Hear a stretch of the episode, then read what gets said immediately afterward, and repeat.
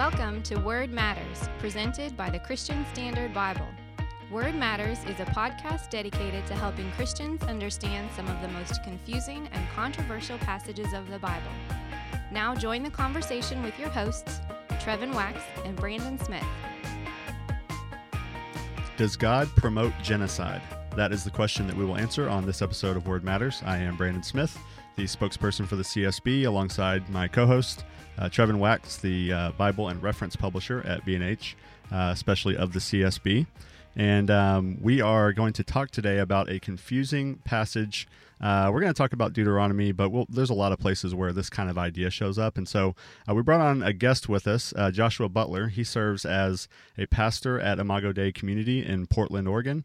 Uh, he has two books called The Pursuing God and The Skeletons in God's Closet, which are both um, just great examples of how to take confusing or controversial ideas or passages and uh, make them accessible, which is something that Trevin and I really believe in, and that's why we do this podcast. So uh, we're excited to have our friend Josh on today because he is he is great at this and he'll be really helpful. So Josh, thanks for hopping on with us.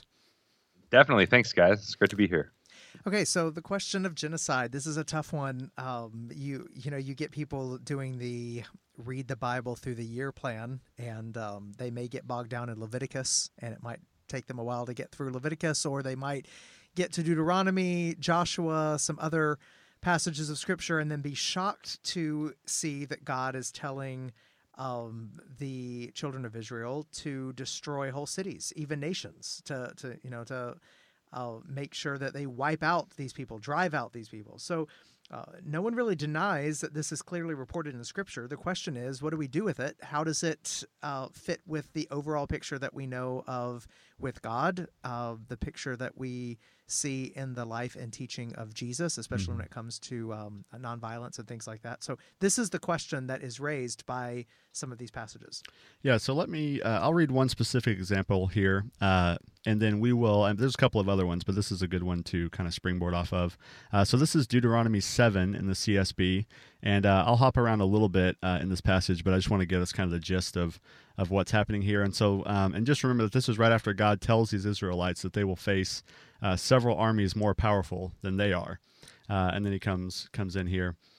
And when the Lord your God delivers them over to you and you defeat them, you must completely destroy them. Make no treaty with them and show them no mercy.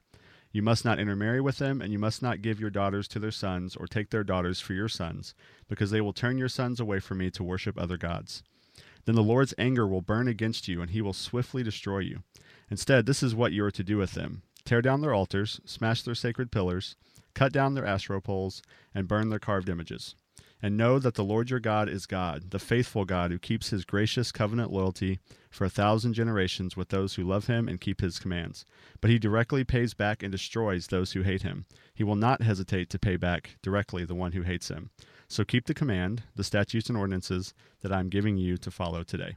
And you see this again, Deuteronomy 20, 1 Samuel 15, a couple other places. And so, so there, again, there's no getting around this passage, Trevin. I mean, it's, it's very clear. Destroy the cities, show them no mercy. Uh, this isn't allegorical or some sort of illustration. This is pretty clearly what he's saying. So true. In fact, "Show Them No Mercy" is the name of a of a good book, uh, one of the counterpoints yeah. books from Zondervan on the the um, uh, I think four views. I think it's mm-hmm. four views of uh, Canaanite genocide. Mm-hmm. Uh, so this the the first view would just say, well, the Israelites recorded this and they did this, but they were basically mistaken in believing that God commanded this, right? So this idea comes out of the school of thought that the God of the Old Testament um, appears to be vengeful, and angry, but with the fuller revelation we have from the God of the New Testament, as we see in Jesus, we see mercy, we see compassion, um, we see nonviolence. So the the way that you put these two things together is that you don't. You say the Old Testament um, writers, the children of Israel, were in these cases wrong. They misunderstood. They mistook this. And so the Canaanite genocide is a stain on the history of hmm. uh, God's people. It's not divine revelation, it's not a command from uh, God, it's a misunderstanding on the Israelites' part because what we know of the merciful and loving God we see in Jesus is that he would not command what we see in these passages. Yeah. And then um, a second view is kind of a, a, um, a little bit of a mediation, but it takes a little more seriously the the truth that God actually commanded this. Uh, and so, defenders of this view, like Eugene Merrill, um, who has a chapter in that book that, that Trevin referenced, um, they say that God commanded these types of wars, but only during a brief, brief time of history. So, he definitely commanded this, uh, but it wasn't for all time. And so, there's kind of a few points that, that they'll bring up. Uh, this this type of holy war uh, demonstrated God's sovereignty above all other gods and rulers. Uh, so him telling them to go do this was an act of him showing uh, how powerful he is, uh, especially in, in relation to the fact that that the Israelites were facing more powerful armies than themselves. Uh, holy war is a specific demonstration of judgment against a, a, an extremely corrupt culture. Uh, holy war uh, enabled God to keep his promises to Israel, right? So he said, I'm going to protect you from idolatry. I'm going to give you this land, et cetera, et cetera. And so this is a way that he did that by destroying other nations. Uh, and then holy war is a declaration that Yahweh was a God of both grace and wrath. And you notice, uh, even in this passage, he says, Look, I'm faithful to those who follow me, uh, but I will pay back those who hate me. Uh, and so, so again, God did command these types of wars in this view, but only for a time. Uh, and more than that, it's it's not because he's some sort of you know genocidal maniac who just loves wiping out other nations, uh, but it's actually him showing his sovereignty through grace and judgment. Okay, a third view is that um, uh, this type of holy war is sanctioned in Scripture, but it's it's the start of a pattern that leads to the final judgment in Revelation. So similar to the previous view, but kind of teases out the implications differently uh, where you see this this continuity throughout Scripture. So instead of emphasizing that it's for a brief time, it emphasizes the pattern that is set in in these stories. So. Um, you'll see Tremper Longman, for example, is uh, one of the proponents of this view. He has this timeline. So, first, God fights against the human in- enemies of Israel, right? As the Old Testament develops. Second, God fights against Israel. You actually see that as well. Third, God will fight in the future as a warrior. You have the prophecies in the Old Testament. Four, Jesus Christ fights against the spiritual powers and authorities. You see that in the New Testament. And then finally, in Revelation, God fights the final battle. So you see that pattern of God fighting evil, advancing redemptive history, and various types of war. But it's a pattern throughout Scripture rather than showing the disconnect between that time and this time. So those are those are three, I'd say, the three major views that that we have here. Yeah. So Josh, um, you wrote on this in uh, Skeletons in God's Closet. Um, really, really helpful uh, chapter on that. So why don't you uh, kind of start giving us a little bit, uh, tease out a little bit of what your view is, what you think makes the most sense of Scripture. Definitely, yeah. Thanks, you guys. I, I, would hold to view number three, the one where you know I do think that what happened with Israel and Canaan was very unique. Uh, I do think it was a, a, type or a foreshadowing of kind of God's eschatological or final judgment, where He sort of tears down Babylon, kind of this picture of global empire and Revelation, and, and establishes His kingdom. Uh, but as we look at the Old Testament, uh, you know, yes, critics of Christianity love to use passages like these to attack God's character and yeah. kind of depict Him as like this violent maniac. Uh, but there's three observations that I think can can help us get a clear picture of what's going on here. Uh, the first is to recognize that uh, these, I like to call them drastic marching orders, right? Like utterly destroy them, show no mercy, do not leave alive anything that breathes. Uh, the first observation is that these take place primarily in the context of cities. Now, we tend to think of cities today as like civilian population centers, right? Like I walk outside my front door and I see, uh, you know, kids playing in the front yard and there's a school down the street and a hospital. Uh, but in the ancient Near East, things were different. Uh, cities were small, fortified military outposts that guarded the roads leading up to the villages where the people were. So when we hear of Israel kind of utterly destroying a city and not leaving any of its inhabitants alive to breathe, uh, we should have in mind primarily a military engagement, not a civilian massacre, or they're taking out Canaan's defense systems and uh, its defenders. Hmm. Doesn't mean violence is not happening, but the context is a context of military engagement uh, rather than kind of the, the caricature. Right? The second observation would be that it's helpful to recognize here uh, what I like to call ancient trash talk, uh, the way ancient people in this region like to talk about war. So you kind of think of it like, if, for example, you step into a locker room after the basketball game and you hear the players saying things like, man, we annihilated them, we wiped the floor with them, they couldn't get a thing past us, had nothing on us. If you took what they're saying, uh, the talk kind of 100% literally, you would think the score was 120 to 0. Uh, but then you go out, you know, you see the scoreboard, it's like 120 to 105, and you're like, yes, it was a decisive victory. I mean, just not quite as extreme as the rhetoric alone would lead you to believe. And similarly, this is the way people in the ancient Near East like to talk about war. Uh, they like to use exaggerated war rhetoric that, at first glance, it can kind of sound like genocidal, but then you read on in their history books and you find that next year, the year after that, the same peoples who were supposedly wiped off the planet are back again, strong as ever, still causing trouble. Well, uh, that's, uh, but that's even if case, that's the case in the scriptures as well, right? I mean, you do you have cases where uh, we know that the children of Israel um, uh, you could you could see that rhetoric in one chapter, and then a few chapters later realize that it must need to be interpreted a different way. Yeah. Exactly, because I would say you know that that historical backdrop is helpful to to have, but even if we didn't have that, I believe Scripture itself, I think the Old Testament demands to be read this way. Uh, there's really two major battles where this language gets used. Uh, you know, you got four four scenarios: God saying "Go do this." These two major battles in Joshua nine to twelve and First Samuel fifteen, where it happens, and uh, there's a place where they're looking back retrospectively and saying we did it, it happened. Uh, but all you have to do in those two battle scenes is go a little further in the story, and you find that the same folks who were supposedly wiped out are back again, still strong, still causing lots of trouble.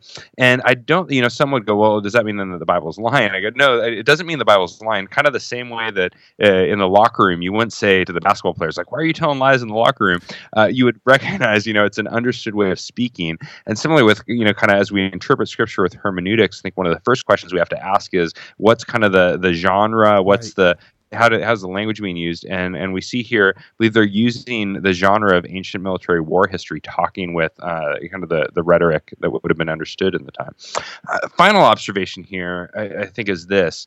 Uh, the primary language that's used for Canaan in the Old Testament is driving them out, not killing them off. Uh, those drastic marching orders are really pretty rare. They show up in four main places, like I mentioned. Uh, but the phrase drive out, it's the primary language used for the Canaanites. So it shows up more than 50 times in the Old Testament.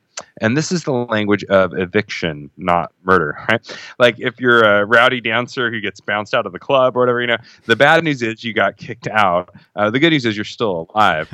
and and in the biblical story, this language of eviction, of driving them out, it isn't new. It's it's the same language that you know the first place it shows up is in the Garden of Eden, uh, when Adam and Eve they rebel against God and they're they're driven out, they're banished from the garden. And I'd suggest something really similar is happening here. Like Canaan has unleashed the destructive power of sin into God's good garden, and now they are being driven out by God, who's like this good gardener chasing away the hooligans who've been trashing his vineyard for too long, right?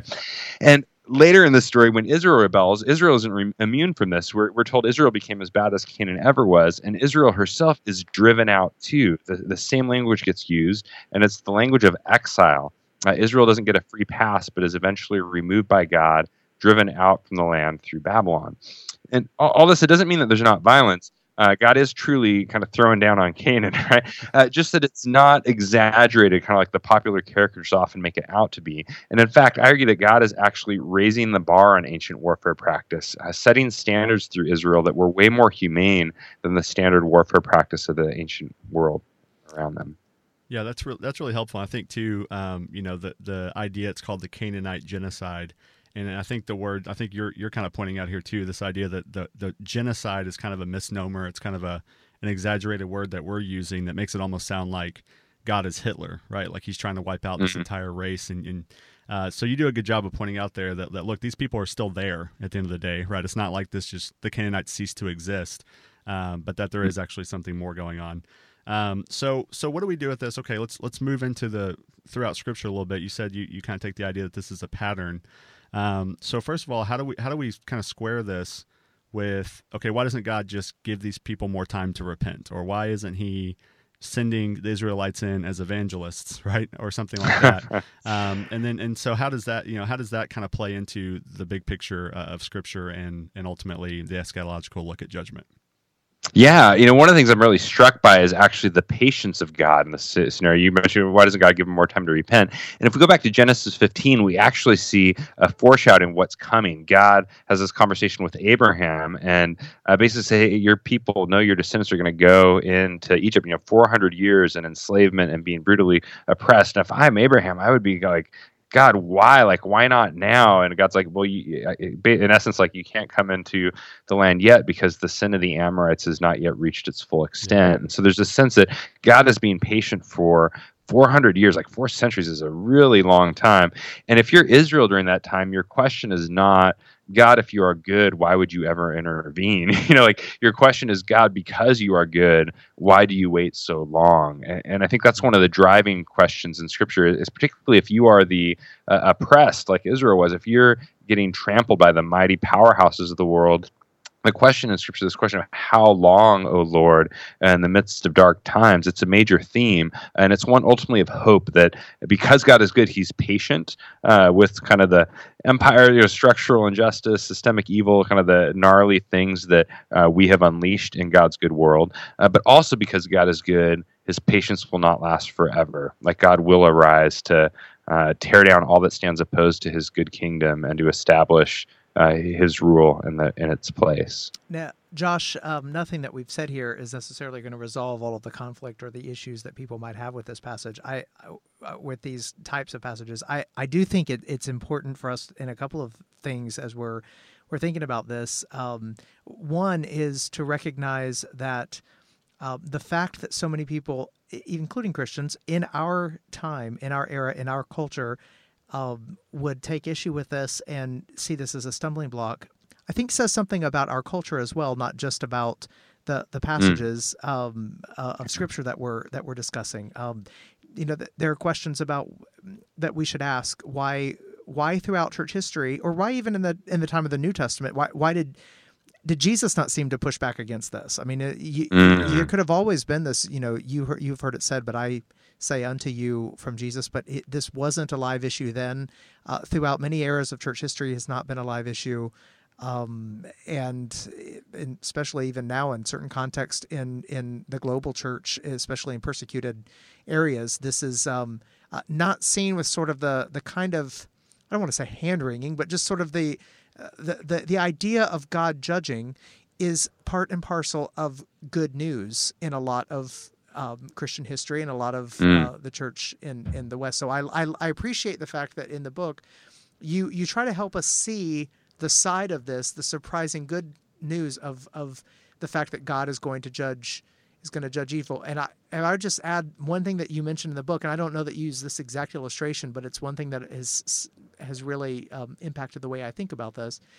You you say that we tend to have this image when we come to these passages of sort of God and his people as the great empire, and here they are crushing these uh, poor, defenseless, helpless um, uh, people in these cities. Whereas what you what you actually it's a kind of if, if we were to use the Star Wars metaphor, it's the empire crushing the rebellion. when actually mm-hmm. it, the the picture in Scripture is no the the, the children of Israel, these raggedy ex-slaves moving through the wilderness are the one they're the rebellion going up against the great empire of the world that has set itself mm. against God and against his purposes um, and winning you know so so mm. it, it's it's really also also a scene if we're going to talk about patterns of the great reversal of God bringing the mighty down mm. from their thrones and exalting those of humble estate as Mary sings in the Magnificat you know so uh, I just I, I'd say uh, we to put this into the context of uh, church history global Christianity, I think helps us a little bit see um, kind of where we come from and maybe ask some questions of our own blinders that lead us to